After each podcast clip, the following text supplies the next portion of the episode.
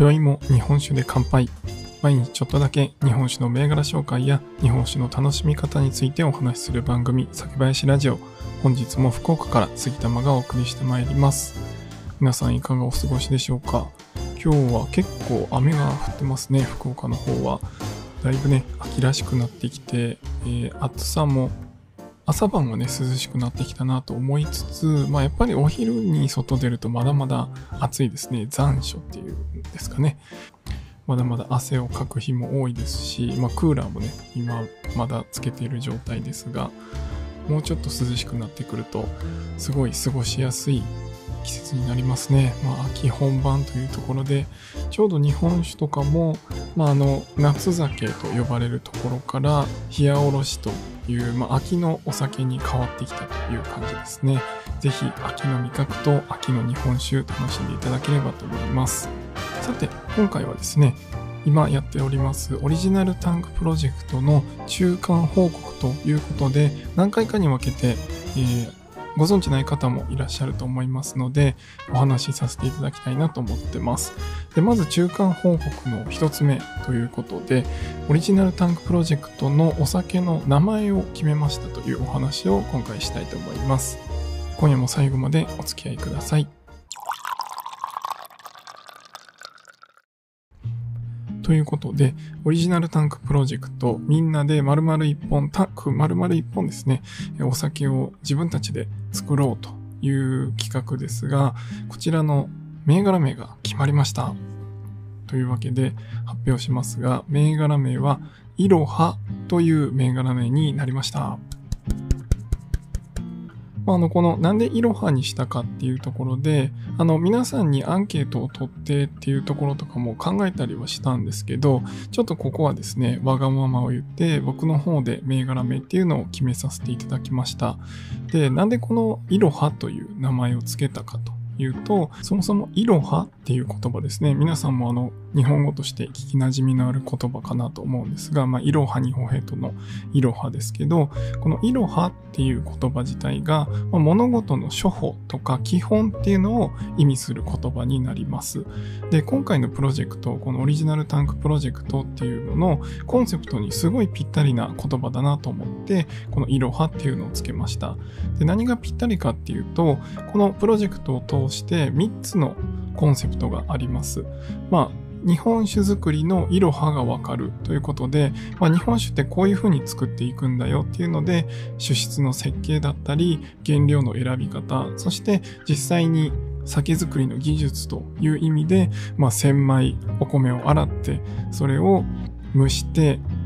麹を生やしてで、えー、お酒になっていくという、この日本酒作りっていう、そもそもの日本酒どうやって作るんだろうっていうところを分かっていただけるっていうのがまず一つ目で、二つ目が日本酒の味の違いのイロハが分かるということで、まあ、日本酒って、まあ、あの銘柄が違うとか、あとは酒蔵さんが違うとやっぱり全然味は違います。ただ今回一つのタンクをみんなで丸々買うことによって、一本から出たいろんなパターンの味っていうのを味わってもらえればなと思ってます。でそれがまあ濁りのパターンと、え生酒ですね、そのまま絞ってそのまま出したパターンと、火入れという工程ですね、まあ、酵素とかの活動を止めた火入れっていう工程をやったもので、このさんしゅるいをひとつのタンクから取って皆さんに味わってもらうっていうのをやりたいなと思ってます。これで日本酒がですねかこう火入れしたかしてないかとかで、こう印象ってちょっと変わるよねっていうのを分かっていただければなと思ってます。そしてみっつめが、これから日本酒を楽しんでもらうイロハ入り口となるという風なコンセプトで考えました。これは今回のこのオリジナルタンクプロジェクトっていうのは、僕たちが好きなお酒を作るっていうのはまあ一つあるんですけど、そもそものコンセプトっていうのは、日本酒をあまり飲んだことがない方とか、あとはこれから日本酒飲みたい、もしくは日本酒ってどっちかというと嫌いですとか苦手なんですっていう方にも、こう入り口、日本酒ってこういういろんなパターンがあるんだよとか、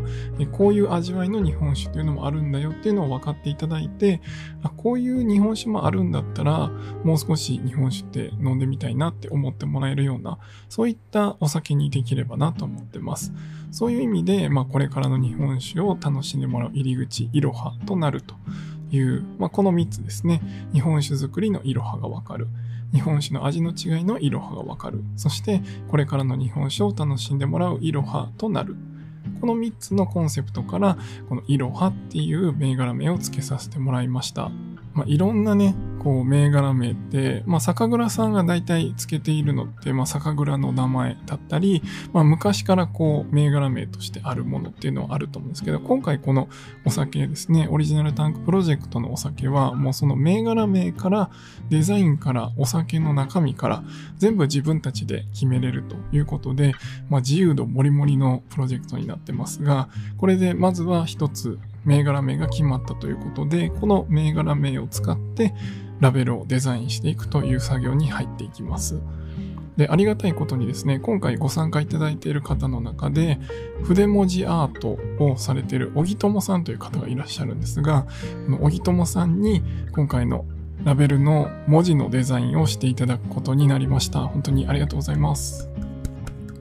ということで、今ですね、いろんなパターンのイロハを書いていただいてます。まあ、あのローマ字パターンと、えー、日本語、まあ、ひらがなですねのパターンと、えー、にしゅるいいろんな文字で書いていただいてて、今ですね、その文字をインスタグラムとかでも小木友さんは発信されてますので、ぜひよければその過程もですね見ていただければと思います。本当にね、なんかいろんな文字の書き方があって、それぞれがいいし、それぞれいいなと思うし、まあどれにしようかなっていうのはですね、すごい悩みますね。まあ、この辺が楽しい悩み事ですね。えー、これも最終的には文字だけじゃなくてラベルにするっていうことで、まあ、文字だけになるかもしれませんし、他になんか要素を入れるっていうところもあると思うので、まあ、その辺のラベルの全体のデザインを考えて、それに合う文字、まあ、文字を中心にして他のデザインを考えるとかもあると思うんですけど、まあ、そういったところも作っていかないといけないので、まあ、なんだかんだ忙しいですね、このプロジェクト。はい。あの結構ね、時間あるかなと思ってましたが、まあ、決めないといけないことがたくさんあるので、まあ、そういう意味でこう忙しいんですが、まあ、これね、楽しくてすぐね時間が経っちゃいますね。ぜひオリジナルタンクプロジェクト、まだあのご参加いただけますので、興味持っていただいた方はぜひご参加ください。あのリンクは概要欄に貼ってますので、よければそちらからご参加いただければと思います。というわけで、まずオリジナルタンクプロジェクトの中間報告まるいちということで、銘柄名いろはに決定しましたというお話をさせていただきました。また何回かね、この中間報告まるに、まるさんぐらいですかね、えー、お話ししたいなと思ってますので、どんなお酒になっていくのかっていうのを次お話ししたいなと思いますので、よければそちらも聞いていただいて、飲みたいなと思ったらぜひご参加ください。では今回は以上にしたいと思います。酒&ピース、お酒のご縁で人がつながり、平和な日常に楽しみを。お相手は酒林ラジオパーソナリティ杉玉がお送りしました。また次回の配信でお会いしましょう。良い夜をお過ごしください。